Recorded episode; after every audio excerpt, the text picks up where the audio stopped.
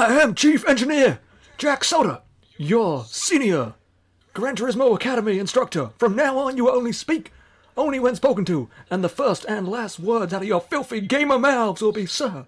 Do you gamers understand that? Sir, yes, sir.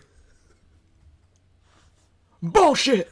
I can't hear you. Sound off like you got a pair and not a nunchuck and a controller. Sir, yes, sir. If you noobs leave my island, if you survive Gran Turismo Academy, you will be a racer. You will be Minister of Racing, praying for racing. But until that day, you are gamers. You're the lowest form of life on Earth. You're not even human fucking beings. You're nothing but unorganized, grabastic pieces of amphibian shit. Is that it? That's as far as we'll go, think. Oh my god. All right, cue the theme song, I guess.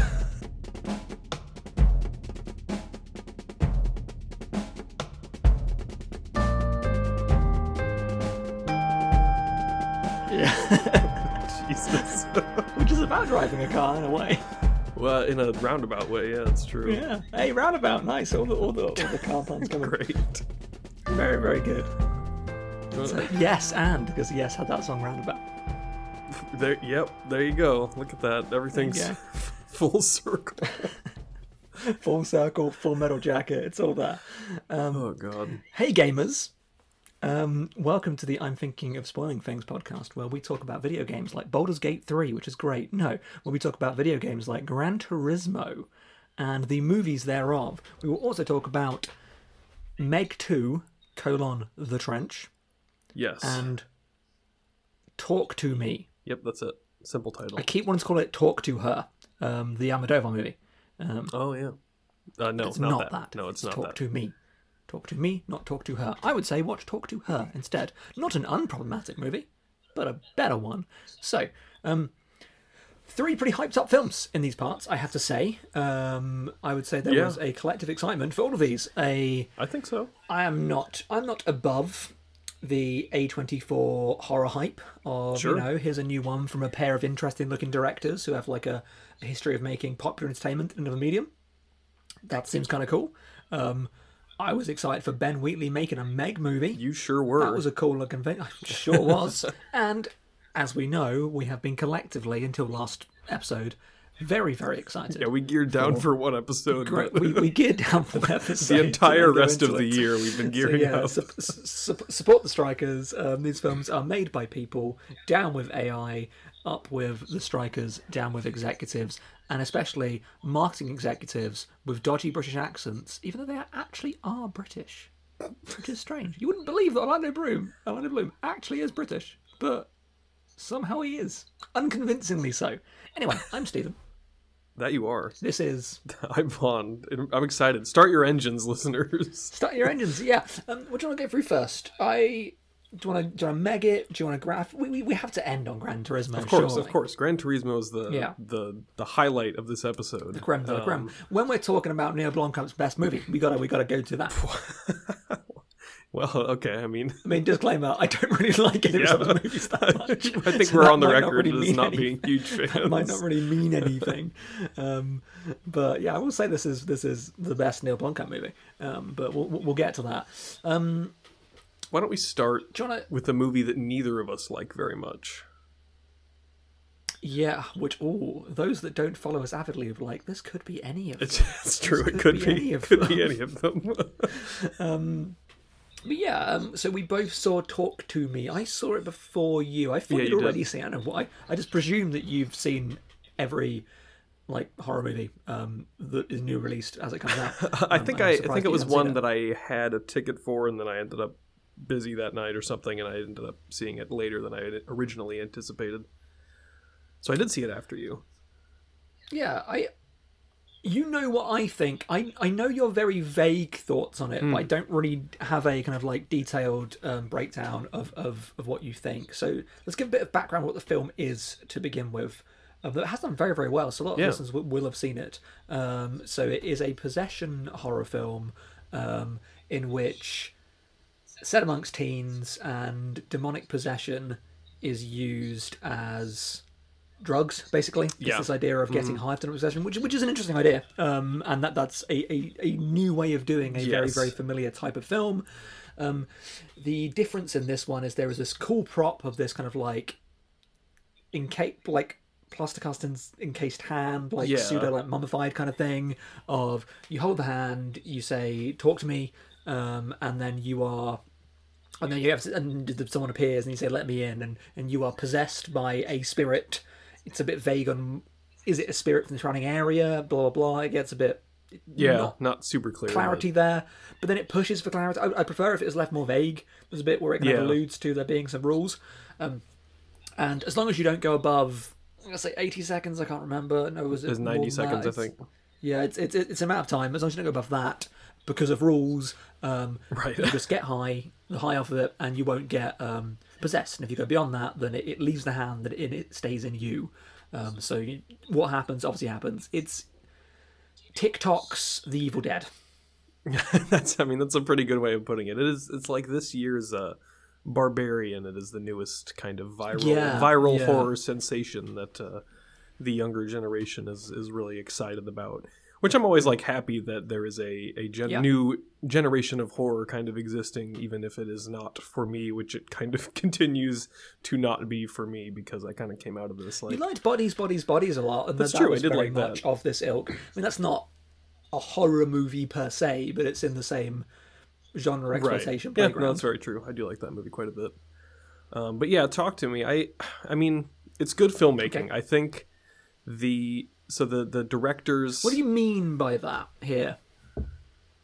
So I mean, so the directors are YouTube guys. I, I don't know. I'm Yeah. not very familiar with them. They're what are they? They known as RackaRacka or something like that? Uh, Two Yeah, Australian cool. directors. Um, and I feel like, to me, it makes a lot of sense that they are YouTube Yeah, guys. when I found out afterwards they were YouTube guys, I was like, ah, okay, yeah. because the film is it's from a craft standpoint i think it's very well made and it's very cool, energetic. it's very well directed right it's energetic and it's very engaging but Hmm.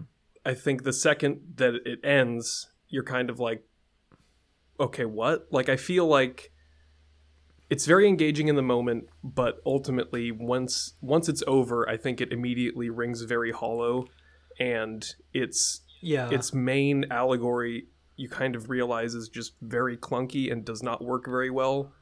Um, so yeah, it's like in the moment I can't say that I didn't enjoy it, but after it after it ended, I kind of came out of it like, yeah, I'm not sure if I actually enjoy the way that that was put together because I don't think it actually adds up to anything that really I definitely is had that impactful. same- yeah huh, at the end of, and it's because the the opening and ending are as separate scenes, really really strong. Yeah. as pieces of like visual filmmaking. I really love the opening scene because the opening scene of going into that party, you don't know who these people are, and there's a moment of just like extreme violence that sets Yeah. the tone for this is that kind of film, like uncompromising out of nowhere, and then just isn't that film. no not really Um, which there is a power in that, but it's better at being that film than the other ones. So there are later scenes of a bit like violent carnage. So when that poor young kid is throwing himself around the room, that's another Yes. really good scene. Very good. It's it's they are good at making that kind of like short form. This is pretty fucked up, um, and like brutally violent. And there is this tied to it quite conventional teeny um, possession story. Um, I I really don't like it, um, and I find it really unco- uncomfortable. Um, to be honest, um, and I think what I put my finger on is there is a split in it where on one end it is pushing towards a film like Don't Look Now or The Devil's Backbone, Hmm. which I think are the two films that it's very much in conversation with in terms of serious films about grief that use horror Right. imagery Yeah. as a way of accessing emotions that you can't get through conventional drama, like the, the height of that. And that's it's a brilliant thing that horror can do. Um, and then the other side, it's the closest comparison for me is Drag Me to Hell. Um, it it Okay, feels like what if that. Drag Me to Hell wasn't wasn't. Oh, have you not? oh, I that's a really fun movie. Um, it feels like what if Drag Me to Hell wasn't fun, so therefore you're left with the weird Hmm. morality tale of Drag Me to Hell. And the morality tale of that film is, is, is not good, but the movie is, is, is fun and funny and, and, and really creative.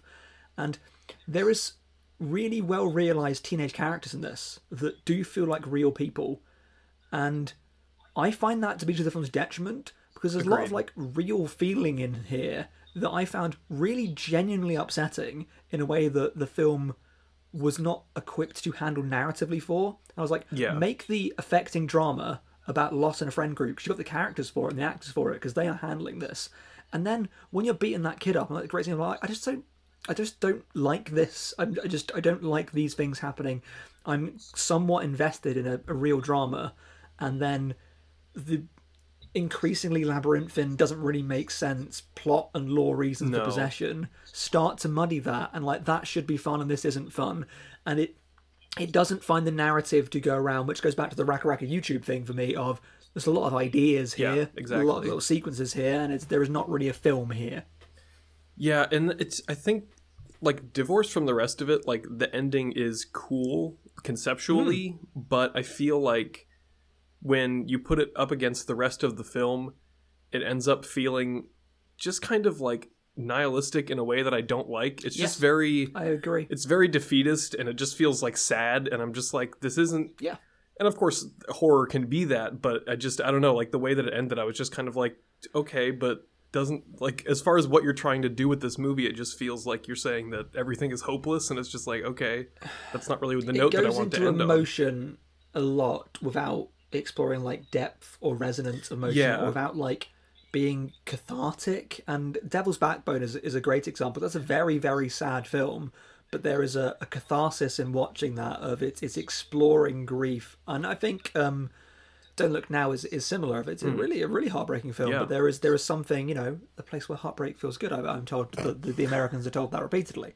Um this is not that. Nicole kidman mad at this movie. This is just like this is this is just it's not misery porn but it is like sadness porn. Yeah, it does- like, oh, it does feel really nasty thing. it does feel very exploitative by the end of it where i'm just kind of like yeah I just it's just kind of like i don't know it feels weird to be like oh it's like icky but it kind of is. It's just like it's for me it's because the protagonist has to keep carrying on this story and i'm like you actually are kind of like messing up this family. You, Yeah. you legitimately kind of are and we should unpick this and like there's a really interesting story point there of when the mom is just like sorry you've, you've you just inserted yourself into our family Right. you are not actually in our family and that's why i keep saying there is a good drama here like a really good very realist very raw of being like that's a very emotive and complex Yeah. situation but they keep having to go back to her she's like well the possession plot's got to keep going i guess and the the, the horror silliness because it is quite silly just does not mesh with the unearned but does work Right. sadness Yeah, and I think like like you said, like the characters are well realized in the sense that they do feel like real people, but mm, narratively the film doesn't do a good job of actually explaining any of the characters, and so a lot of the things that I feel like the characters do, it feels kind of like you don't have a sense of like the motivation behind any of it, and especially every ancillary character you've got those like Right. two too cool for school characters but then also will just like hang out the whole evening at some random person's Right, house like, and they then seem- like join a scooby-doo mystery gang thing for a while Right, they seem to actively dislike the other characters, but they keep coming back for some reason, and then they Plot- just but kind because of because the that plot Right. needs to keep going through and that's the issue and then they just kind of leave when things get real, which I guess does Yeah. make sense. But yeah, I Yeah. feel like the the whole like thing where it's just a few too many ideas is kind of like you've got the the main drama, which is this this family with the younger brother, and she's kind of inserted herself into it, but then it's got to do this other thing about the kind of generational trauma, and it's got the whole thing with her Yeah. family and her That- mother, and it just doesn't it does not do well with it doesn't work because there's not enough time to actually develop any of it. So by the end, you're kind of like, okay, but what actually was happening there, other than like a reason to get a couple of Hmm. like kind of sad and gnarly scenes? It's just kind of, it feels a lot of it ends up feeling underbaked to me. I think there is a soulful film like lost in there of Hmm. someone who realizes that through this way they can talk to their dead mother and then doesn't realize they are being manipulated by that. And I Yeah. think that that is almost what the film is about. But then it just it just gets a bit muddled and lost in itself because it wants to be a bit. And then when I've heard they want to do like spin-offs, and they've already made a lot of other films, it then gets too caught up in YouTube trivia kind of like lore reasons stuff, and I'm like, this is just this is there for fan Right. Reddit posts of what does it really mean? Let's figure out. Yeah, I think it's just too caught up in wanting to be about something so that people can leave and go, oh, but it was really about drugs, rather than being like, Yeah, like you can just make a cool possession movie. You know, like it doesn't.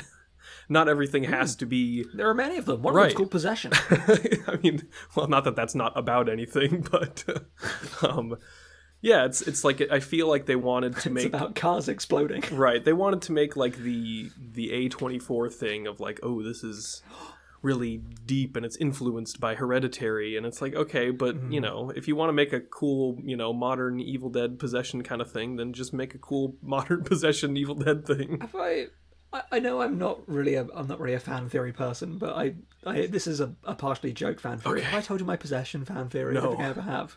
So my possession fan theory is that it's a James Bond film, and it's James Bond when he's not being James Bond. It's him when he's stuck at home with his wife and his child that he hates, um, because he does have this kind of like super spy, I have a very important job feel, and there's like, like exploding cars and stuff towards the end.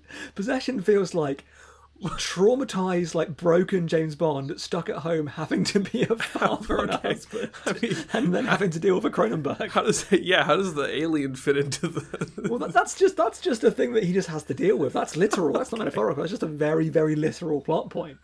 okay I, But I want to dive into this more but that feels like a, a thing there for a different there, podcast there? There- I'm interested sense- in this fan theory you've got my There is a feel of it. you've got That my attention ha- has a hint of you feel like you've stepped off an action film, but are not in that action film anymore, and you're just processing that on screen. I mean, you're not you're not wrong. And I mean that as as huge praise. This is this is all good things about this film. I mean, it's one of the best movies. It's great. I love Possession. It's good. It's very good. It's got a Cronenberg in it. Anyway, that's uh, I think that's about all I have to say about Talk to Me. Mm. We're clearly on the uh, the opposite side of pretty much everyone else, but I don't think it's very good. Yeah, it's, I don't think it's very good. It's just yeah, it doesn't really. It made me sad in ways that I did not want to feel sad, and I felt the movie was not equipped to.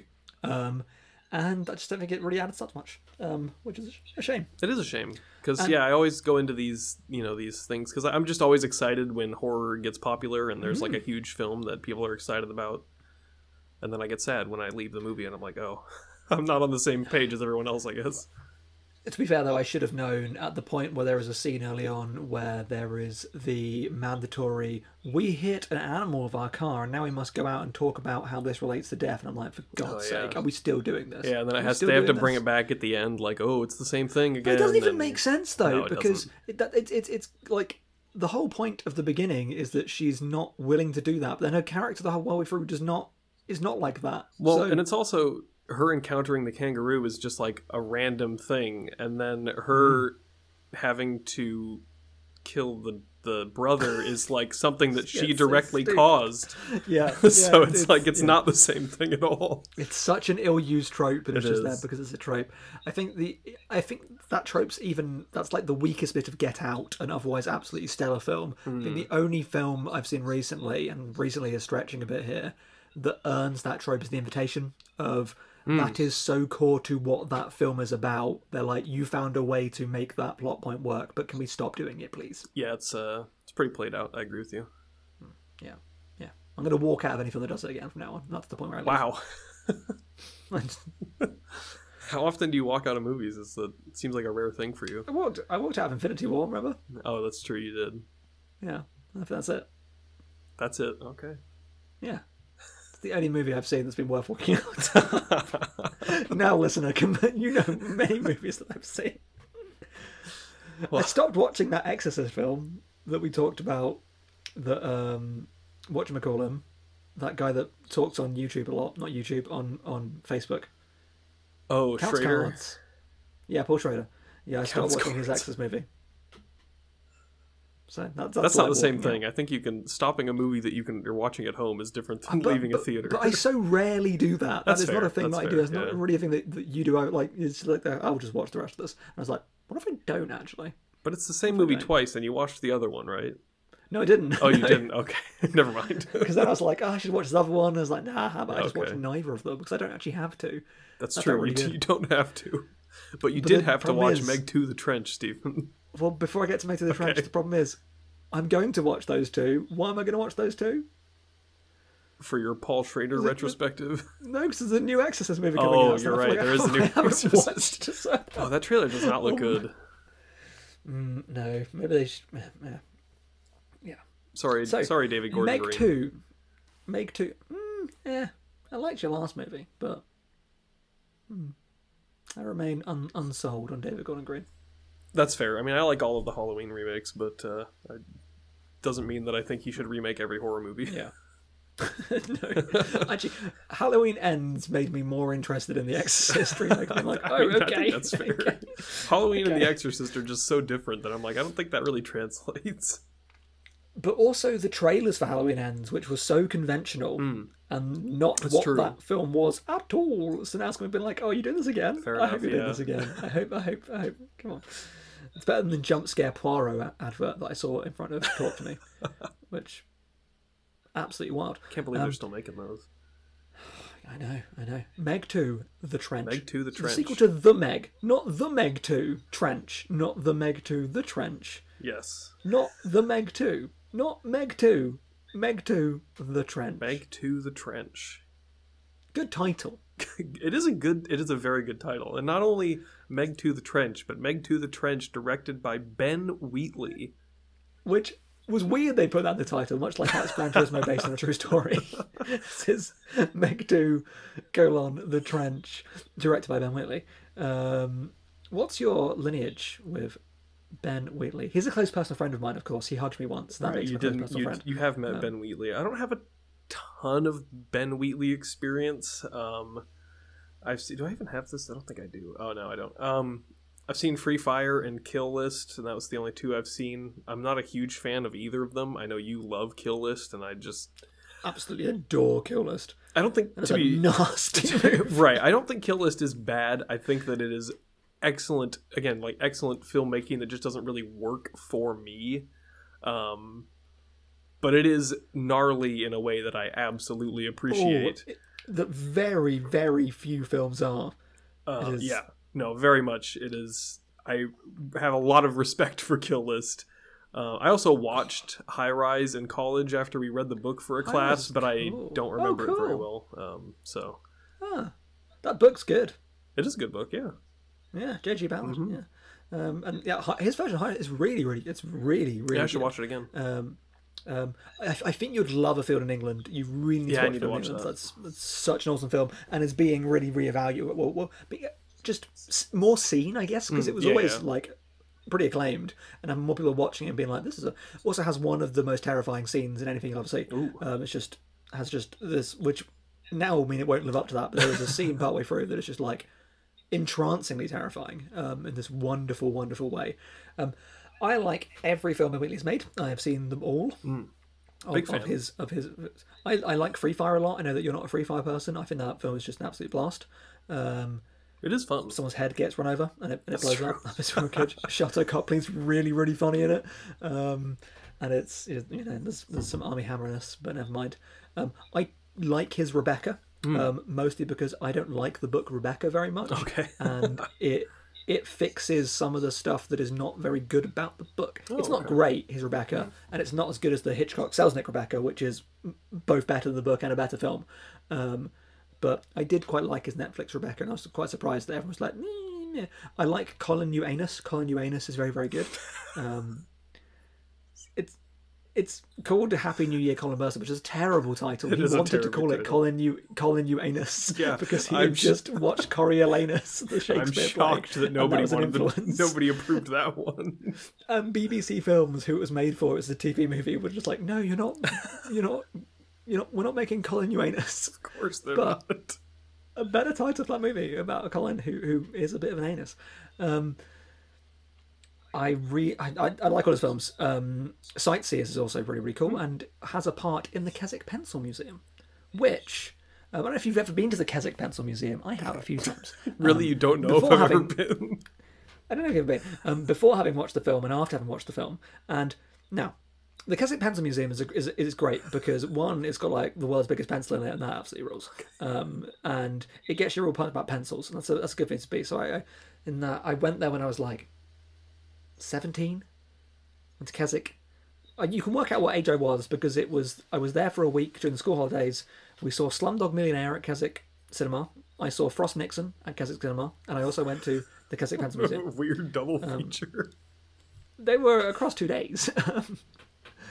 but yeah, um, so a, a seminal time at the, at the Keswick Pencil Museum. But the Keswick Pencil Museum gets you excited for, for pencils. I have since returned to the Keswick Pencil Museum, and I think the Keswick Pencil Museum should rename itself. And it should instead be called the There Was a Flood at Keswick Pencil Museum Museum, because there was a flood at Keswick Pencil Museum, and now the entire curation is all about there being a flood, which is which is a shame that there was a flood, but I also feel like it being a pencil museum was important. Now, why that's relevant, which I can see you going, well, why is this relevant? I was hoping that because the Keswick Pencil Museum was flooded, that part of Meg 2 The Trench would be set at Keswick Pencil Museum. It is not. So, and that is why I thought the Meg 2, sorry, Meg 2 The Trench would be set partially in Keswick Pencil Museum. Alas, it was not. Nowhere near Um, yeah, um, Ben Wheatley Films, um, when he famously said that he felt like all of his films were really different. And if you look at his films, they do seem very, very different. Um, Until someone pointed out that all of them are about characters in constrained locations dealing with that, and, and they all are that. So high rise in the high rise box. Um, a field in England, literally a field in England. Um, Free Fire is that blah blah blah. It goes and sightseers in, in the caravan, and there is kill list just constricts and constricts and constricts. Oh, Um, so that that was the thing. Um, I would say with Meg 2 the Trench, he has broken out of, of, of that mould. Um, but one could make the argument that it's a succession of those moments.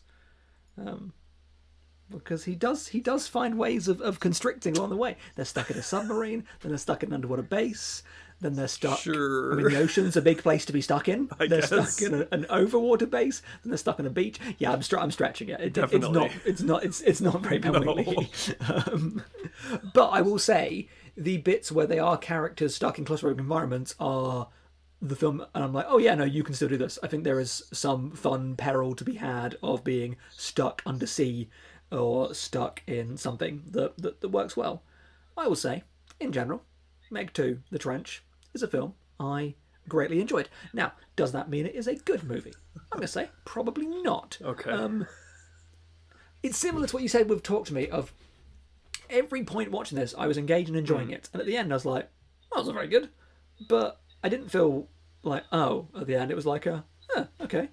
Didn't really, wasn't really much, but I can't lie. Every point, I was engaged, having a fun time. You got Jason Statham about having a deviated septum. That's pretty funny. Um, it's a bunch of intercon- like loosely connected, I much like Talk to Me. It's a bunch of loosely connected ideas. So at the beginning, it's a film about we've trained a Meg to respond to humans. Sure. Then it's a film about let's let's explore more of the titular trench. Then it's film for literally 30 seconds of oh my god that's the biggest meg I've ever seen does not come back in the movie which is so funny. Ah. Then it's that movie. Then it's uh, oh we found a secret About underwater base. Evil mining operations, I But guess. As I keep saying, because I love it so much, the Secret Underwater Base has the massive name of the base painted on it. In case anyone swims I love, by. I love the branding of it. Like it's so top secret. When we built it, we put the name on it. Why has it even got a name? Um, then it's about like rare earth mineral mining. Um, then it's about what if Meg's escaped, and then it's just Meg one. None of these films really connect. Um, I don't even think of it as that many movies. To me, it feels like two movies. There is the underwater segment, and then there is the Mm, the trench. above water segment. And I don't like either of them, and I don't think it is a good movie at all. So like Little Mermaid, it, you feel very Yeah, similarly when you about Little the same. Mermaid. There is above above water and below water. Both are not very good. One of them doesn't look very good. The, oh, man, the first half of the movie, or I guess the first two thirds, is just so it's like unwatchable, and not unwatchable I in did- the way I that I hate it, didn't but find like. this. I just couldn't see anything. Like ninety percent of the screen is just pitch black. I'm like, what I- am I looking at? There's like one person walking around in the corner of the screen. No word of a lie. Did not, did not find that to be the That's case. I don't know how it, it could be a difference of projection thing. Maybe the brightness on my film was turned up. I mean, there were points where it was dark because they were down in the the goddamn trench. But I've seen so many films recently where I'm like, this is so dark, I can't see anything. I did not That's interesting. have that feeling when watching Meg 2. And I'm not saying that you are wrong at all. I'm just saying that I thought that I would note that. And there was a yes, it was dark, but there was no point where it seemed dark to the point where I would comment on it like like like, like you have commented on it. There I were actually thought the lighting was, was, was quite cool. I like the um the red lights and the fl- there's some good stuff with flares and lights off the suits. I like the suits as well. The extra suits look really cool. And I think like standalone, there are cool shots because those red lights are cool. But it's like to me, Mm. I'm like I'm looking at a row of like people underwater with their red suits, and then again, Mm. like ninety percent of the screen is just pitch black to me, and I'm like. I just I'm like okay I mean it's and it's so much of the movie to me is just that where it's just like a little thing happening at the bottom where they're underwater walking across the seafloor or whatever and there's just nothing happening in the rest of the frame and I'm just like it's just not fun to look at. I'm like this is just not yeah. And then so Yeah, then they I- I- leave the water and I just add that last sequence is like kind of It's it- good. It, gets close to being fun but good. I don't know. I Just jet skiing. Megs don't even matter anymore. There's three of them. No. You just harpoon them in the face and they explode. Who really what's cares? up with the weird lizard things too? They just kind of throw those Love in them. there. I mean Just land sharks. They're a land shark. it just kind of becomes Jurassic World in a way that I don't like because I don't like those movies. Yeah.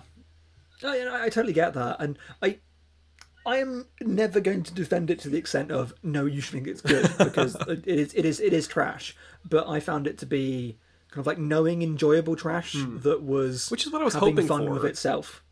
but I just yeah I don't know I couldn't find that and I feel like I could enjoy that final sequence more but there was something that felt so weirdly I think it's a fun island. I know like it's the thing where the whole time I mean I, I really did. I wanted exists as a literal bait. They're they're just being my sharks, and Wheatley is willing the whole way through to just just kill a whole bunch of people in a way that I really appreciate. which I do too. And like I, I feel like people that know me know full well I'm on the record as being an enjoyer of just you know some good garbage. I love good trashy hmm. movie but hmm. And that's what I was that's what I was hoping for with this was just like I I know that it, I knew that it wasn't going to be great but I was like this hopefully Yeah. he's leaning into the you know the the absurdity of it in a way that I can enjoy And it doesn't enough. and it, Um, yeah it doesn't enough and I feel like the like yeah fun island is a funny like idea so like and i was like okay now we're now we're getting somewhere but then to That me like from inside the shark's mouth is absolutely awesome. That's absolutely there is awesome. there are great moments in that and that's like the, that second or the final the final act is like the stuff that i like the most but i feel like even the fun island thing just felt so weirdly lifeless like there's all these people on this island having a party and it doesn't feel like anyone's really having fun or partying that much It's fun. I, well, that's, well, oh, it's, when Harmony Korine does it, you love it. You know, when Ben Wheatley does it.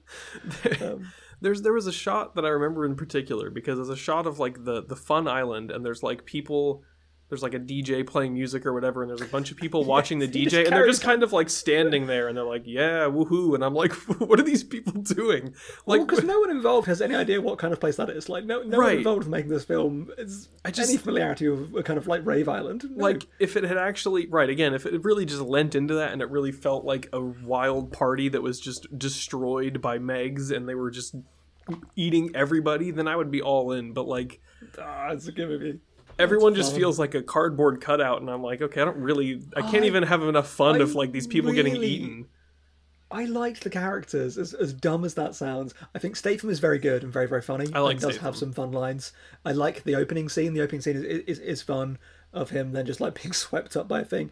It's introduces some like what characters that have as much background as you expect an action movie protagonist to have. So usually when they go out of their way to give someone background in an action movie, it's because they matter. Yeah. So there's that whole bit about how this kid's a nerd and like loves cosplay and stuff. He dies five minutes later. I was just like, I, I did like that it was it was willing to do that. I really like the sidekick who was scared in the first movie, and now he's got his little. Oh, cute little he's great he he's pulls the- awesome The, He is- i think he is the best part of the movie Jaws too. He is. It, that's a really fun performance and a really fun role. I do like I like the the um the uncle and I, they they have a. I agree with what Calvin said. It's not quite the buddy movie it could be. No. Um, and there is some real Chinese co-production energy Oh, to yeah. the entirety of the film. Oh, um, it is it is so corporate sheen, and that's why I feel like it's like twelve movies because it's just like we did this and this and this. It's like if you got this bit, you got this bit, and it must end here, and it is so beholden to that yeah similarly to how the Barbie movie is, is beholden to the Mattel stuff. Mm-hmm. It is you can see there is like this background here being like, but it has to be this, doesn't it?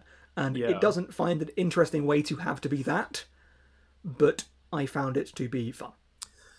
i mean yeah i I- i think the the chinese co-production thing being super obvious is a, a lot of what weighs it down. I mean, I and I like I get it. Make a blockbuster you wanted to sell in the Chinese market. That's fine, but Yeah. like Oh, it's an absolutely huge market. making Um, it and then it just becomes a total mess and it's like wu jing is a cool action protagonist i just watched um, Mm. spl2 which he is in and he is fantastic in that but he's just kind FPL2 of the trench. Spl2 a time for consequences i think is the title um but yeah it's just like um, it just becomes a mess and it is it is painfully obvious that it is like a what if we made this movie but also for china and you're like okay i mean it doesn't have to be this this obvious i guess it's, there's probably no getting Yeah. out of that being so obvious but i don't like the kid character to be honest with you Um, I didn't find her particularly irritating. She's fine. Um, she facilitates some fun Statham.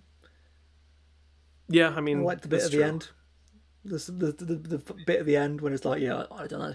It's it's nice to see Statham be good again. I feel like I've become like eh on Statham, and I used to really, really like Jason Statham.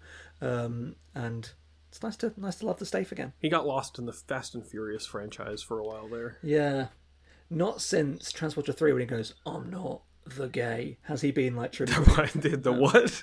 that's that's a lie. No, so- I have not seen all the Transporter movies. Three. Well, it's a bit Transporter Three, where there's this lady is trying to seduce him, but he's busy what, what focusing on transporting. Of Which course. euphemistic for whatever he does in that movie, and she's she's like, "What's the matter?" And she, it's because she's she is Eastern European. I forget from where. So she speaks. Um, the syntax is not what you'd expect of a native English speaker. So she says, "What's the matter? Are you the gay?" And he goes, "I'm not the gay," which is a funny line. All right. Well, I should. I, I was trying to remember who it was that had um, that did that movie, and I remember the the first transporter was. Uh, the first transporter was Corey Yuen, who was awesome and did Yes, Madam and Righting Wrongs, and Righting Wrongs is one of my Oh. favorite movies. So I'll have to watch the And then, transporters. and then it is Leterrier that does two and three, isn't it? Uh, then he did He does Fast and, he does Fast and Furious. Yes, he did do Fast a X, Fast, Fast which maybe is the best movie of the year. Let's see. Transporter three is Olivier Megaton. Olivier Assayas, what? I- Megaton's a cool ass name though. Fallout 3. Are you sure it's not Megatron? Is it that dastardly Megatron? It, it, I wanted it to be Megatron, but it's definitely Megaton. Yeah. Anyway, Do you know what Megatron transforms into? no. A handgun that's then held by Starscream. What?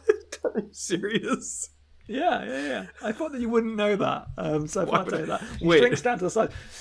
And the core arc of Transformers is that Starscream wants to betray Megatron and wants to overthrow him, and it's hilarious that Megatron still is like, "Yeah, So- they're going to use me as a gun, damn it." So they can never be in the same state together? Well, he just he just becomes a gun, and then Starscream just uses him and just shoots him. Right. So, but I'm saying Starstream, Starscream has to be untransformed to use Megatron. Oh yeah. So they can't ever mm. be transformed together because then he's just a plane. Yeah, Starscream is a plane. That's Yeah, what, one I know that. Yeah, yeah. because the Decepticons are mostly jets and the Autobots are mostly cars. Yes. But when people talk about Transformers canon, I like to think they're talking about Megatron as he is a transforming canon. I care a lot about Transformers canon, which is that Megatron should do. be a gun. and that first Michael Bay movie, when they made him like a stupid jet or something, I'm like, no, make him a stupid gun. that would. You're right. That would make that movie a lot better. It would. Uh, all right. Well, I think I don't think I have much more to say about Meg Two: The Trench, Release directed by. Ben Wheatley. Megaton. Megaton 2, The Trench. Exactly. There you go. Any final Okay. thoughts on Meg Two? it's not good, but I liked it. All right. That's a that's a good that's a fair final thought, Stephen. I liked it more than Tyler Rake two. I didn't. No. There you go. I don't know. I had to rank the twos, I would say Talk to Me is is worst. Um, Talk to Me is the next movie that isn't out yet. Oh God, really. Oh yeah, they announced it. Oh, I, uh, You, had, no, you knew it was going to happen. And we'll have Talk talk, to three. talk to me with the three at the end. Talk two three is going to be Yeah. great. Well, Could be. How about Okay. co-deal with the with O2 because they do phones. Talk O2 Me. But that's a that's a UK phone provider, and they're Australian filmmakers. Yeah, well, it, it, this, this this one's set in the UK. okay. the this one, this one's set in the UK for some reason. That's that's that that that that's actually the subtitle. It's called Talk O to Me. This one's set in the UK. Great title. yeah, That's classic A24 title. they love that stuff. Well, Steven, you think it's time?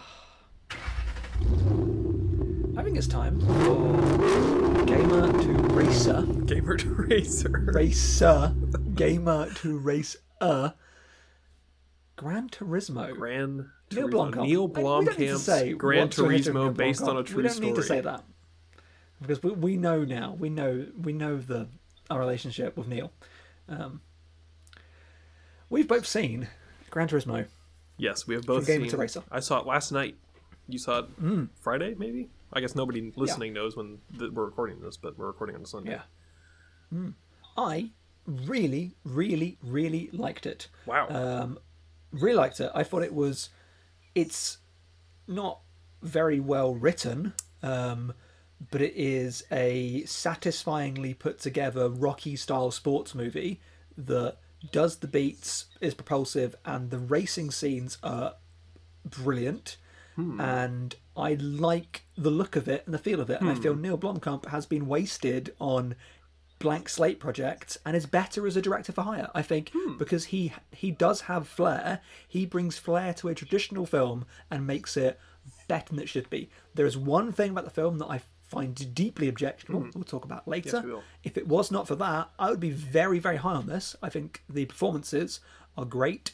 I will tell it with the caveat of there is an entire Djimon Hounsou and um, Geri Halliwell from the Spice Girls. Um, Is that who that is? Yeah. Oh, that's great. Geri Horner, sorry, Geri Horner. Geri Horner, I should be more respectful. Geri Horner. Um, sorry, Ginger Spice. Um, so Ginger Spice and Djimon Hounsou. That's wow. What cool are- parents. I, what cool parents? Um, might as well not be in the film. Um, Oh, no. the, the parent stuff is so bad. really bad. Because here's here's my take: is they're not willing to negatively code the actual parents of this actual human being, so they kind of make them absentee and completely inconsistent. It's because weird, like John yeah. Hounsou is is is like bad dad, and then suddenly he's like really compassionate, and then is bad again. There's gonna be absentee, and then it's like, what's a car of and then they disappear. They they are so unsupportive. It's like they don't even care they have a child. No, it's really weird. It's like they forget they have a child, and then, and then they care when they think he's dead. it's, It's like they is a kind of- message there. They kind of just seem to throw in like these little hints of like how you would expect that storyline to go and then i kind of expect you Mm. to fill in the gaps i feel like of like yeah they like the other brother more because he plays football so like you know how that goes and it's like okay i mean i guess. Minute, minute ten of the movie, this brother is more successful in Gran Turismoing than the brother has, is going to ever be in football, and the dad's are just like, eh. Like, at this point, he has already proved himself. He's already part of like this huge project, this like once in a lifetime thing. That's actually very, very impressive. Dad's just like, yeah, but you know, it's not defense football, is it? the movie is very how do I phrase it? It's very uh, gamer coded. I mean, like I don't, I don't know the way to say that, but like it's very, it's like it does that thing where it's like the dad is like, "Oh, you're just playing video games," and then again, it's like, oh, God, this- it's like because all the kids know that your parents this don't movie- think that playing video games is cool. it's like No, I, okay, I, no, I love this. This movie shits on gamers so much, and they goddamn deserve it. And I, I, am, I am here for it the whole time, genuinely. oh, it's so And I- annoying. No, I, I genuinely love it because I'm like, no, put put them in their place. I speak as as a like huge video game person. Like there are people here that they're just like, yeah, blah blah blah, blah and it's like, shut up. Uh, David Harbour running around just shouting, "Shut up, noobs!" is just I, I love it so much. Uh, Does he say so that? I thought it was only the mechanic that calls him a noob, which felt out of place to me. that bit's pretty funny. It's just like, okay, this old this old mechanic's calling him a noob. That's so good. I, re- I genuinely, and I don't, I'm not even like ironically the Meg two enjoying that. I, I, I did at that moment. I was like, yeah, that's fun. And I mean, let's let's so let's just get it out of the way. Most people have been very greatly enjoying uh, Gran Turismo. I didn't like it very much, and I Oh no! I didn't, and I I wanted to like it more. And it's not even. I The mean, racing's really good. we'll get to that. I, yes racing, and no. this this is maybe a big failure of the film. The racing made me so excited for the new Forza game this year. I was like, genuinely, I was like, I can't because I I I quite like Forza Horizon, but I feel like so done with it. I am so ready for let's get back on a goddamn racetrack and learn some racing lines. And I feel this film awakened a part of me that's been locked off for a long time. Of, you know what, Stephen? You do like you, you you like cars and racetracks. And when he's running the Nurburgring, I'm like, generally I had the feeling like I recognise that part of the track mm. from driving through that several times. And because it has it from the point of view that you are in, in, in Gran Turismo, um, there was a bit of like fantasy element to this film. I mean, Matt's going to hate this because it's, it's very, very, car focused. So sorry, True, Matt. he does not like cars. But yeah, for me, that is like closet car fan and closet like I would never really watch racing on TV, but I I, I do actually like cars and car racing. Um, it's good. I I like the angles. I do like that they make Gran Turismo the game feel like it bleeds out into the real world I didn't and like then that. they make real world racing feel like it's a game, and I like that. I like that I little see. twist. That's exactly what I don't like. I think it blends the two too much, and it gets to a point to Ah, me where I'm good. like, all of this feels the same, and I don't want. I don't want it to feel the It same. is- oh, it is the same. To And I get it. I get the point. But to me, I'm like, I want the real racing to feel real, and not like a video game, because then it takes it takes the weight out of it for me. And here's kind of how I feel: is is it is very much a Neill Blomkamp movie, and I think that ultimately it's kind of the same as every other Neill Blomkamp movie in that it is very flashy and stylized and obsessed with worlds like colliding. obsessed with like these minute details but it's just super hollow and just doesn't do anything for me is kind of how I feel about it and I didn't find it hollow because I, think- really like um, Archie Madekwe um, and David Harbour. Of, of their, I, I think Archie Madekwe's kind of like gangly awkwardness is so Hmm. well conveyed, and I think he's a, he's a really fun screen presence. And I genuinely think David Harbour is absolutely brilliant in this film. David Harbour is good. He's loved good. him, loved I him so agree. much. Orlando Bloom's hilarious because I, I was surprised to find out he actually was. British. I, it's like I don't it's just a weird character to me. I don't know. Like I That I bit feel when like he tries to just like falsify the whole competition, Right, And he also- never he's like- again. I'm like, what? he's the guy that creates What? the whole thing, but then he's also like a villain sometimes. I'm, Yeah, I, I don't. It doesn't make sense to me. The, this is. I didn't really go into this in my review. Maybe I should have done, um, but I didn't think there's a place for it. There is a part of this film where it wants to engage in the tropes of the sport film, but it can't because the true story doesn't really support that. Yes. So he's coded as sleazeball marketing executive and goes, yeah, but actually we can't just we can't make the real Nissan guy.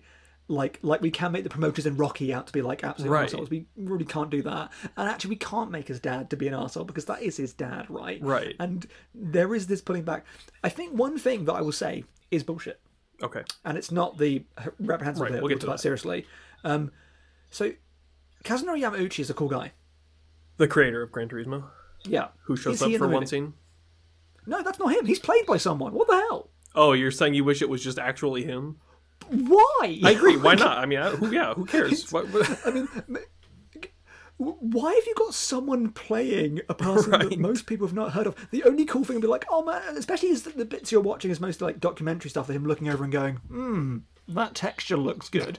Why do I look on IMDb and see that it's Takehiro Hira is playing Kazunori Yamauchi? I'm like, maybe there is like real reasons why Yamauchi couldn't be in it. But yeah, I mean, it might just be he, doesn't didn't want to be in the doesn't movie. Need to be know. in it.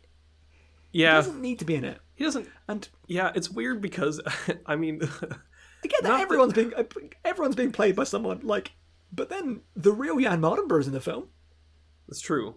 Who's the stunt double? which is really cool. It is Which cool. It is really, very really cool. Yeah, I think that scene to me is weird, and I mean, I, and I don't know how accurate any of it is. I'm, I, again, we'll kind of circle back around to that. So, like, I don't know, but I like, did a lot of reading about this. Um, I, I, I can I can. I'm like, was his was his was his biggest dream really to meet the creator of Gran Turismo? like, I mean, I mean, I, not would that- love to read Yamauchi. I'd be really pissed off if I turned up and it was someone else. They're like, uh, That was just eh, that was just funny to me where he was like so excited to meet that guy. And I'm like, that's cool. I mean, if that was something that he actually was very excited about, but Um, just a funny scene to me. No, I think so because if there are game directors whose stuff that I absolutely love, that you know, if, if I met Suda Fifty One, I'd be so. If I met Hideo Kojima, I'd be so pumped. Well, I mean, everyone just wants to meet Hideo Kojima because he's Kojima, but Yeah. Yeah, Um, I mean, it's, it's a bit creepy. But if I met SWERY65, I'd be, I'd be so pumped to meet SWERY65.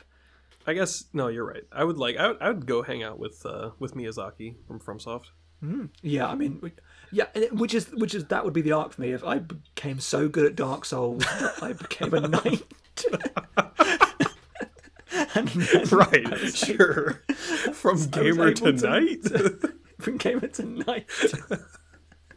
I want this to be a franchise Yeah. now of just taking, just taking things. Um, that there must be like SimCity must be great for this. Of like from SimCity player to mayor, that must be somewhere. there is a well, I don't think he started as as like a gamer, but there's a a YouTuber, mayor a Twitch streamer that like streams. Yeah, I don't not even a mayor, but there's like a guy who's like a city planner that plays uh, City Skylines. Skylines. yeah, is cool. Oh, um, from from there to gamer. the reverse. from yeah. racer to gamer. yeah.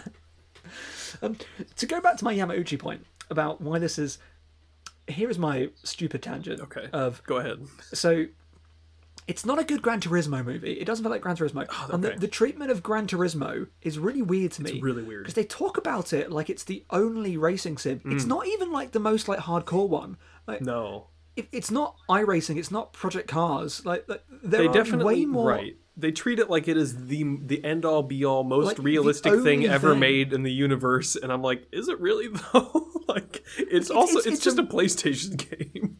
Not that it's not really realistic, but good like and- and, and they're brilliant and they're, they are so obsessed but they're not for me gran turismo is kind of goofy and it has that kind of like weird kind of like jazzy aesthetic to it it's it's like mu- elevator music stuff and and menu there is a personality a very strange personality to gran turismo that's a bit kooky and a bit weird that is hmm. not just we like racing. And it's the it's not just we like racing because it's also the we spent like five days hooking up a microphone to an exhaust to make it sound correct. It's not about the love of racing it's more about like the love of of cars. Yeah, yeah, Um, yeah. whereas this is this this doesn't really capture that Which I mean, uh, obviously, like as has been documented in Gear Up for Gran Turismo. I'm not like Hmm. a historically, I'm not a huge Gran Turismo fan, and I played like maybe three hours of the game for this segment. But I mean, my my brief experience was not like, oh, this is a you get in and you're going crazy racing. It's like my experience was I was driving a Ford Fiesta around around a race like a really boring track, which is like not not a thing that's in the movie at all. absolutely rules which therefore is unsurprising to me that they don't even bother to actually put Yamauchi in it because they don't care about the reality of Right. Gran Turismo in this film. Gran Turismo happens to be the thing that the person whose story they care Right. about played. And I think like that's kind of what it maybe comes down to for me is I'm like it's not a very good Forza guy. Gran Turismo movie and it's not a very good biopic either. Like I don't think it excels a at either of those biopic. I things think it's for me. fine. I, I, it's rocky. It, it it does the sports template very very well. I think that last Le Mans race is really really cool. I'm bummed out that they didn't do that run into their cars anymore. I know. I was I was I was expecting 70s. that too. Is that a thing they stopped doing at Le Mans? That's Apparently, boring. yeah, because I looked that up because I was Hmm. like, I thought they ran to their cars. Apparently, they stopped that because it was deeply unsafe. And I'm like, well, yeah. Okay. Fair enough. Yeah, I mean, true. I mean, yeah, you probably actually, if I'd have thought about that for a few seconds, yeah, they probably shouldn't do that. I just remember that being very cool in Ford versus Ferrari, and I was like, "Oh, that's cool." They run to their cars. That's like a Yeah, it's, that's like the Le Mans thing. Yeah. Like, oh, they run to their cars. So cool. I like the Le Mans sequence. The Le Mans the Le sequence Mans is really sequence cool. is cool. Yeah. Um, And but I'll, Nürburgring is cool. I was wondering when I saw that come up, I was like, "Oh, Steven's gonna." I'm sure Steven loved I this. so bummed. I actually went, yeah, in the cinema. I Okay, like, I gotta tell you, Nürburgring. and it's it's not like it was a whole lot of people, but let me tell you that I was shocked by the number of people who were actively clapping throughout the film. Like when he would do when he would win a race or do things well, people in the theater were actively clapping for him. I was like, "What? What is happening? What's going on here?" I I think I also like it because it's real British in it. Like It it is is, very it is British. like proper. It is proper British, and like it's funny they. It is ostensibly set partly in Cardiff, and there are zero Hmm. Welsh accents in the entire film. And I just find like, no nobody Oh, yeah. that even sounds close to Wales, which is absolutely wild. Um, and I like I like the beginning slice of life stuff. It I'm so used to American teen. I- like, Oh, yeah, yeah, There are that's British fair. teen movies that are like that are teen movies. But when you see just prosaic teen presentation as one part of a film, not the film itself, it's just the American. Right. We live in the suburbs. I'm climbing out, and seeing that in a British lens was kind of fun. I like that. That's and fair. It's been like, yeah, Yeah. that does that does feel nice. It's I really really enjoyed Gran Turismo. I think like where was I going with this? Oh, I remember like the I feel like I don't know, like I feel like cool sequences are weighed down by just pointless stuff to me.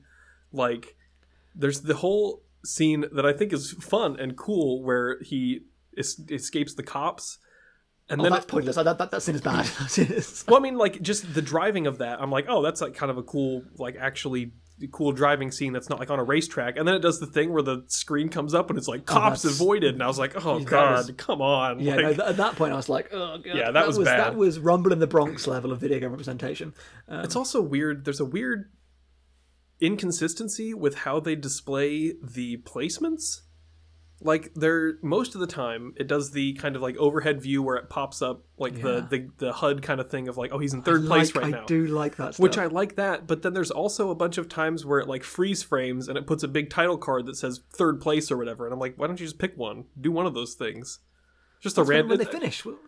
When they finish, it gives the bam you came in second or bam you came in no, third. but it would be mid. It would be like second, like third lap, fifth place or whatever. It was just like a random. that's, that's, I, don't know. add a bit, add a bit of excitement. I guess Because that, that, that was the one. That's the one where he had to come third by the end of the race. That was one where it's like, by the you That's need true, I to. He needed to come yeah in the I top mean, four on uh, one race, so therefore it's like, bam, he's at this position. Bam. They did find a, a story that had a really kind of like compelling, structured through line, which does link me to the one thing that I think really sours the film for me, um, which is so there are a lot of there's a lot of creative license taken with this. First of all, this happened in 2011, um, and it's the PlayStation 3. I think it's Gran Turismo 5. Um, and I, I get that. I get that you're going to set it in the present day because it's a Sony Pictures production. They want the PS5 to be in it. and they want the but it, is, it does to be feel weird because I thought the same thing of like, why is like it seems modern, but clearly this isn't. Like, it's just a weird thing to do for a biopic about a It's real so weird person like, to like. this must have happened in the past. Right. apparently it is happening day by day. Yeah, that- that seems strange to me. Propulsive present, yeah, but it's that's a marketing thing. They and also. Gran Turismo 7 looks great on screen. The actual sequences, it, Mm-hmm. looks really cool. Maybe in a few years' time, I'll look back and go, that looks bad. But if you watch Gran Turismo 5 on screen now, you'd be like, this game doesn't look. It would not sell it to the audience. And they No. go, this is the most realistic driving simulator in the world. They go, is it?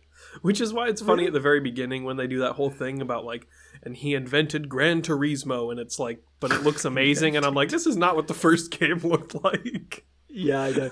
I I generally I, I would I want more of that because I, Polyphony is such a weird studio that is so so only do that thing they do Mm, yeah, and yeah. just so caught up in that thing they do. And as I've talked about before, the fact they had the luxury models and non-luxury models for that one game because they couldn't do them all, so only some cars had interiors, only some cars had an That's underneath. This- that stuff is cool. Um, I want more about that. Um, so you change some stuff. Um, now there is a point partway through. It's a it's a in the context of the film. It's a very good scene. Yeah. Um, so there is, and it is proven to be. So due to no fault of Archie Mardenborough, of um, uh, Jan Mardenborough, I'm getting the, the actor and the, the person mixed up. Due to no fault of Jan Mardenborough at all, um, it's just a, a combination of wind and just the track. So this thing that could not really really be predicted. Um, car takes off, flips, and just flies along and, and hits into the side of the track. And racing is dangerous, and Yes. there is a spectator there, and the spectator is killed, um, which is obviously really, really tragic. There's also there's the conversation there about venues and where they allow spectators to be, because usually you're used to spectators like being. It's not like the Tour de France of you just go and watch a bit of it go go past. Like, so there is a there's a whole thing there to happen, and this did happen. Okay, this this definitely happened. So there was a point where car went out of control on the Nurburgring um, and and did kill somebody, um, and it was proven not to be Jan Mardenborough's fault, and that was obviously obviously a much bigger deal for the person that was killed and their family and friends and whatever, but is a pivotal part of, of Jan life and a film Yeah, of course. that affects him deeply, and he he very much has said that he wanted it to be in the film. I got a lot of respect for that, of him wanting to include that more unsavory part, um, where he is implicit in the killing of somebody. Um, but it does not happen at that point. It happens years down the line. Um, and it doesn't belong in this film because of that. And I think it's actually really disgusting. So the way it's used in this film is it's the mo it's that why do we fall off our horse, Mr. Wayne? Right. So we can pick ourselves back up. It, it's literally that. It's the you've hit rock bottom and now build yourself back up. And it is there to give like the act two drop for the act three rise to and now back at Le Mans. And when he's in Le Mans he has flashbacks, this horrible thing. It happened years after that. He did Yeah, come third place at Le Mans, weird. and it wasn't to do with that. I think that's genuinely disgusting. I think No, it's I agree. really, That's- that's- really grotesque. Yeah, that's just bad bad choice there for sure. I completely agree. Horrendous, absolutely horrendous. It's just using it as like a motive and narrative currency of an right and it's, tragedy. and it's like is- framed is as gross. this as this way to kind of connect these stories of um, David Harbour's character um, as well, where like he he had he saw something bad happen and Yeah. so he quit racing and so he's like you can't have the same thing happen to you you got to push through and you know become immortal at Le Mans but it's just like yeah it's like you're using this very real tragedy to motivate this character choice It's just for the sake of the be movie right Because it wants to be Rocky. Because that that it's got the plot points that work in a sports movie. Right. And when there isn't one, they find one later in his life. and They put it there. Yeah, which is fine in a normal sports movie that is not about a real you're person and making it real up, things yeah. happen. Right. Which I think is, I mean, kind of contributes to like my kind of my issues with it. Well, I'm like, if this was just a sports movie about It, would- it would be better. Gran Turismo, then that would be great. But like the real, just I don't know, the mixing of it just doesn't work for me very well. Microsoft should make a Forza movie where they pretend this happened when it's all fictional. Of being like, we started Forza Academy, and then that'd be a better movie. I mean, I I agree. I I'd, I'd watch a Forza movie. I'm sure they won't make one. Microsoft doesn't really hasn't really been successful in the the cinematic stuff, have they? Isn't that Gears of War film happening? I don't I know, know. it's been happening for a long time. Although that's time, actually funny because Neill Blomkamp was going to make a Halo movie at one point Yep. Yeah, and yeah, did yeah. not. and now he's working for Sony. Um, Yeah, there you go. But I'll kind of circle back to why I don't like. well, uh, actually, do you reckon that's because Sony now own Bungie? no, I don't. I don't think that's why. I mean, think about it. Follow the threads. Follow the threads. but sure. he was going to make a Halo movie made by Bungie when they were back at Microsoft. Now, So Sony, Sony bought Bungie. Neill Blomkamp. I, I, what I'm saying is Sony bought Neill Blomkamp. Okay, sure. Um, I'm gonna make a bold statement that maybe doesn't make total sense. Cool. I don't think I don't this is maybe the best way I can I can phrase this is that I don't think the racing scenes are romantic enough. it doesn't I love this. Okay. Yeah. they it doesn't it, it's it's it is very Neill Blomkamp. It is very flashy and stylish you know what? I get. You know and what? functional, but it's just it's just You're that right. to me. It's just functional and it's cool, and they show these cool close-ups of like the engines Mm. and. But everything is edited so fast that there's never any time where it actually feels like I am like watching a race happening, and There's that good Bon Iver bit that's quite nice. It's not in a race though, but there's that that Bon Iver song happens. And They just drive around the Nurburgring very slowly for a bit. oh yeah, nice. I mean that's kind of like that seems just like so cheesy to me. like I think that some of the music a lot, stuff, I'm so just was like, oh, I was like, oh, it's very melodramatic like in a way that i don't love. Hmm. um but yeah like I, I don't know. The racing sequences i just wanted more of like i wanted more longer takes of actual racing and it's constantly Yeah. cutting between different things to the point where i i just don't get a good enough sense of what's happening and it doesn't feel i want it to feel more reverent about actual it's, racing It's, and, it's it's racing as sport and racing as television, Right. as opposed to racing as lifestyle. This is not about car culture. This is about racing as the discipline and the product, um, which isn't isn't inherently interesting. This ain't too Right, and I mean, This ain't just exactly, Like, you know, and let's it's like, I- I hit the just- open road. and, and that's just totally just a preference thing is that i just want stuff that is more like I reverent think it's a really good point. I hadn't thought about that. I, I think you are ostensibly correct. but so yeah i mean if it works for everyone else then it works for everyone else but yeah for me i was just like i want something that's more yeah that's more romantic for lack of a better word Yeah, I, mean, soul. I guess you want a, Yeah, bit, a bit exactly. of soul to your Gran Turismo. movie. yeah Um, yeah. I, I, ostensibly, I think you're correct. Um, that's a really good point. that's my that's my i think Good that's my, my final note about gran turismo why it doesn't Apart really from work for that me one grotesque bit, I thought it was really good. I really enjoyed it. i wish i'd enjoyed Um, it more but yeah not that Not my favorite. When it comes to recently released big blockbusters that have parts that make me uncomfortable, hmm. it's one of the better ones of those. Okay. Take that, Oppenheimer. so this is above Oppenheimer on your ranking. Yeah, yeah, yeah, yeah. Both boy. pretty good. Stephen's ranking of the the year's films is just it's crazy to me. It's wild. Both, both are really good. Both really good. Okay. This, this one's better. Oh man. And like, yeah, it's exploitative, but so's Oppenheimer. So you're like, you know, all right, all right, Nolan. All right. Well, that's fair enough. Do you have any more final thoughts on Gran Turismo now that we have spent so much time building it up, only to end up here? I think it's hilarious that the movie's good. I think it's really funny. It seems like I don't know. I, I feel like it's almost. I almost feel bad that I don't like it. I mean, I, I know I'm justified because I just don't like it, and I have fair enough Yeah. reasons to not like it. But I feel like part of it felt like self fulfilling prophecy, where I was like, I was kind of expecting to not like it, and then I didn't. I was like, damn it, yeah. prove me wrong. it's, it's that divide his head where I'm a Gran Turismo guy and you're just not. That's it's true. Just, it's, Yeah. Gran Turismo is just not for you as a, as a franchise or as a as any kind of vehicle. It's true. Yeah. Well, Stephen, we got a couple things left. I don't have any listener mail Yeah. this week because I failed to we, we, did, solicit we, any. we did not. well, and we also had we're on a, a tight time scale, That's true. um, so we did we did not we did not solicit any listener mail. So, do you want to do some recommendations first Yeah, let before, me. before we close out here? Yeah, do you want to go first? I think I do have something, but I will let you. Yeah. go. So, I will recommend. Um, I'm going to recommend a different racing movie that I liked a lot more than Gran Turismo. I guess not really racing, but um, a, a car movie.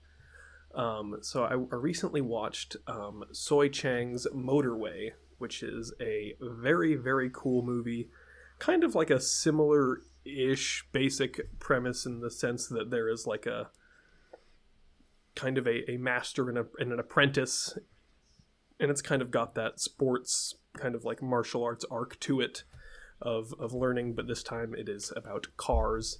So it's about a police pursuit driver who has to kind of learn how to master his driving skills in order to take down these criminals who are extremely good drivers. And it's kind of all about the kind of mechanics of driving and making these extremely precise like pinpoint turns and it kind of does exactly what I was looking for Gran Turismo to do, which where it's got this very like it almost I compared it in my review, uh, which seems like almost kind of a stretch, but I compared it to uh, Wong Kar Wai's The Grandmaster in the way that it shoots things I like that film. um, where it's like the Grandmaster is not like an amazing action film in terms of like actual action. Like it's not it's not choreographed in the same way that you watch like a Yuen Woo-ping movie and it's like amazing choreography and it's more For like the Ip Man story, it's not Ip Man. right exactly. Um, it's it's more like these slow motion close ups of, of action and again like the this this action ideas. right this romantic view of it and this kind of does the same thing where it's got these very like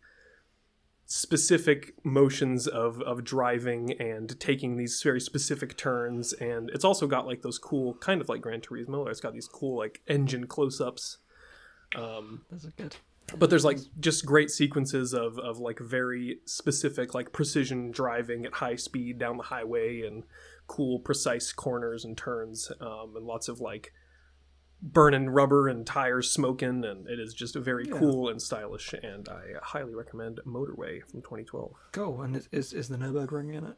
no the nürburgring is not in it it is all in hong kong I'm, well, I'm not going to watch that. Um, so I'm a bit. I'm, usually, I, I'm scraping the barrel to find something because my watching habits are strange. but course. I'm actually torn between a few things. ooh okay i like to hear that Um, Yeah, I was gonna go for five Easy pieces, but I'm not, and I'm not even gonna do that thing where I then talk about it for a while and then secretly do Okay. it. I was gonna go on behalf of Friedkin, go for Boys in the Band, but I'm not.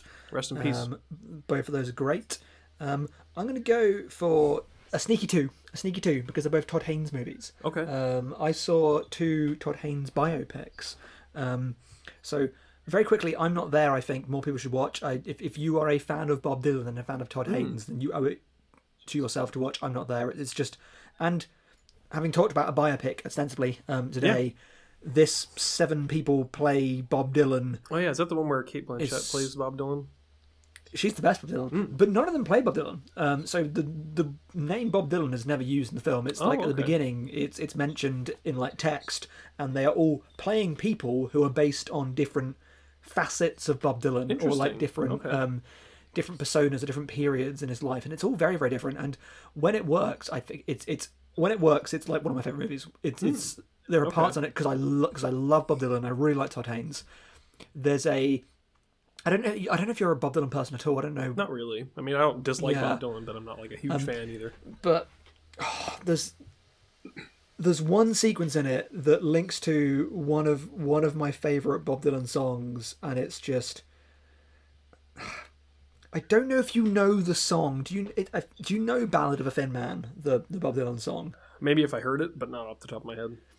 because it's the the film it, the sequence look up if you want to know why this film is great look up ballad of a thin man sequence i'm not there and it is cate blanchett sequence and it's what the film is more is an excuse to loop in cool versions and takes of bob dylan songs or contextualize moments it, it's it's a nice comparison with his earlier film um, velvet goldmine which is the the non David Bowie David Bowie film. Then you got the non Bob Dylan Bob Dylan movie. Um, but he wasn't allowed to use Bowie music for Goldmine, and then was allowed to use Dylan music for this. This was like a realization of that and an expansion of that. It's it, there are some storylines don't really work where it's going more into the myth of Dylan, and there's like there's, there's this young kid that plays him, and the Richard Gere playing him, and the, those bits are independently cool but don't work for the film. Um, that it ultimately turns out to be. But the Cate Blanchett stuff is absolutely incredible. You've got Ben Whishaw. It's it's the last film, last Heath Heath Ledger film released when he was alive. Um, Oh, which, which is notable. Okay. Um, so that's that's his the last last performance that isn't posthumous. Um, but yeah, that Ballad of Thin Man scene is just so so cool. Um, which linked to that, I would say part of a spiritual trilogy of music biopics Okay. um, of Todd Haynes. Having recently watched Barbie, I decided to finally watch um, Superstar: The Karen Carpenter Story. What do you know about this film? Nothing. You can watch it on YouTube Okay. because it was sued to hell when he doesn't have the rights to it, and no one has the rights to it because of flagrant copyright breaches, basically. Ah. Oh, this is an unauthorized telling of um, the Karen Carpenter story using Barbie dolls. Okay. Interesting. it's so cool. It is like burnt nightmare Barbie dolls. It's it's it's part like vox pop piece to camera stuff about Karen Carpenter, but then when it would show her life by actors, it's just dolls being held up and but also it's like it's really well framed. Like this is a student film with Haynes is like Oh, okay. man, like there's no actors in here, but like this is like you blocking out scenes and man, you block out scenes real good. Like this is Oh, this is this is well Okay. done. Of like this is this this feels like it's the prototype for what the film would be, but based on this prototype, man, you've got an, Todd Haynes. Don't know if I'm this. You've got an eye, Todd Haynes. Todd Haynes, you've got an eye. You should make um, movies. You should make you you should make movies. But it, it works so well because the Karen Carpenter story is these these become three films of tragedies of the tragedy of the Bowie film is what if the death of the Ziggy Stardust persona was the death of a musician? um, so Alvin Stardust, I forget what he's called, but he spoilers for that movie. There's death, and I'm I'm not here is very much a a tragedy of if if Velvet Goldmine is about an artist who is constantly reinventing themselves. This is about like de-invention, which I know hmm. isn't a word, or like de-evolution. Right. Of what if this person was trying to constantly take himself down and pull himself away and fragment himself? Okay. Of what if if there are six Bob Dylans and all six of those have a tragic arc and all six of those have a tragic like death and the actually the ending of the film is actually quite hopeful and lovely, but it is a tragic movie. And the Karen Carpenter story is tragic because the story is just tragic. And using Barbie dolls for this film that is very much the story that's very much about body image commodification hmm. and this this person that was made into a brand by others and sold and pushed and made to hate themselves. It's such a good visual metaphor and like it is forced by construction but it works so well. Okay. and actually it does fit very nicely with the barbie movie. Hmm, um, interesting. I'll have to check it out. yeah. So cool. And it's an hour long. Watch it on youtube. Okay. superstar the karen carpenter. Story That's like an hour long movie. That's always a good sell. it's really good it's really, really cool i think you'd like it a lot All right. Well, there's there's your recommendations for this week. Um, Hmm. So before we sign off, Stephen, I have a feel we should make an announcement about the, about the podcast. Gear up for Gran Turismo 2. No. A spec. um, do you want to kind of take the lead on this one, Stephen? Uh, yeah, yeah, I will. Um, so, what episode number is this? This, I believe, is 48. So this is episode 48 of the first season of I'm Thinking of Spoiling Things. There you go. Which is a 50 episode season. We're going to run up to episode 50, and we've got some, Yes. some ridiculousness planned for episode 50. That and we we, might do. Uh, so is the plan to do a, the year round up for 49 and then the the silliness for 50? Uh, I guess we'll kind of figure it out as we go, as we always Yeah. do. Um, it kind of Yeah. depends on what we have seen by the time we have to record Yeah. again. Um, but yes, But we I, do I have would a like us to rank movies again because I, I, I so much enjoyed yes. That was very fun. Um, that led to led to that movie being our film so we will definitely- so right. We'll definitely we'll some do. movies. It'll be a little early for our, our second year anniversary, but um, we'll do our, our second wrap up and ranking of what we have covered on the show, and then we have a secret special thing planned for episode fifty. so where where planned, I see what exactly those those things fall um, will kind of depend Yeah. on on what we've seen and what's come out by the time we record next. But yes, But yeah, so 50 felt like a natural stopping point as opposed to um, because we do need to stop. Unfortunately, Yes. we will return. Um, the James Bond will return in. Um, it's it's bec- it's because uh, my wife Emma and I are having a child. Um, Yes, so I congratulations. not have the time. Thank you very much. Will not have the time to or availability or like just will not be able to go to the cinema lots to see new releases. So the podcast becomes a bit a bit moot at that point. And we did explore the idea of like long term paternity. Sorry, but then like part of the point of this podcast is Vaughn and I like speaking to each other. Right. It's a, a, a nice thing much, to do yeah. together.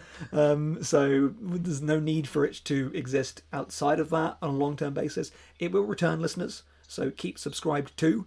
Um, I'm sh- Vaughn will appear elsewhere. I'm hoping that I will appear somewhat elsewhere for a little bit, and obviously, you know, we're back after that. But yeah, um, so um, Kid is due 25th of October.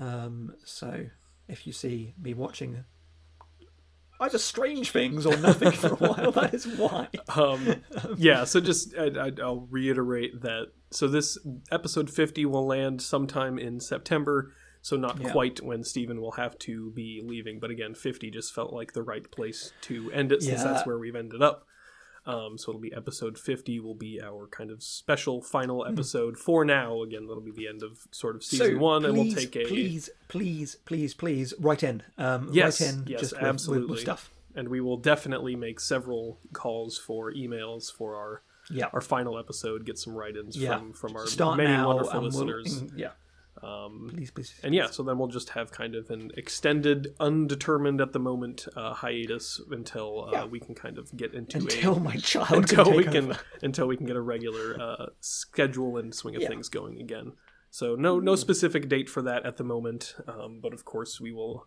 update everyone as we have the Hmm. information for that so that is your your update for now. So this will be episode 48. We'll have one more episode, and then it will be our episode 50 special. Will be our our final for season one. Yeah, Of I'm thinking of spoiling things. which means we're not going to cover Dune two. So It's we true. only covered half the movie. we only covered half a movie. It's just half an episode out there. Luckily, Spider Verse two, three is never coming out, so that's true. Totally just ind- indefinitely delayed for now. Yeah, for, for complex reasons. Well, so that's not so that's our our special announcement. Stephen, do you have Yeah. anything to plug before we sign off? What's going on on the stacks? Um, Stacks, Stacks going well. Um, if you want to listen to a podcast about the films of Mick Jackson, um, that is available in video and audio form very, very soon, maybe even now, I don't know. Um, Jane Campion season is happening. Um, really good recent episode. Um, even if you've not seen In the Cut, please listen to the episode about In the Cut or watch In the Cut because it's a really interesting film. Um, but we recommend that. A really good guest, really interesting conversation.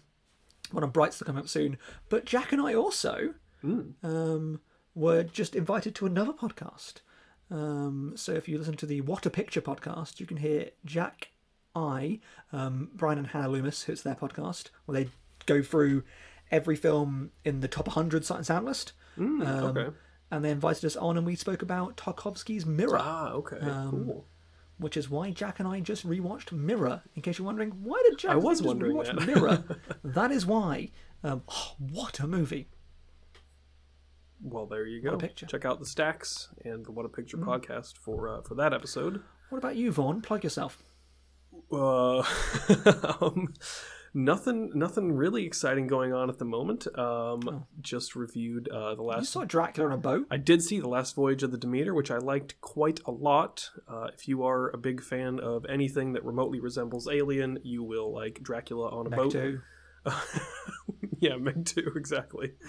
Um, I think that's. I'm trying to think of what I've got coming up soon. I did see. Speaking of, so I recommended Soi Cheang's uh, Motorway. I just saw his new movie, Mad Fate. Um, we'll probably review that as well. So if you want to see a new Hong Kong review on the website, that'll probably be coming out somewhat soon. I want to write about that one.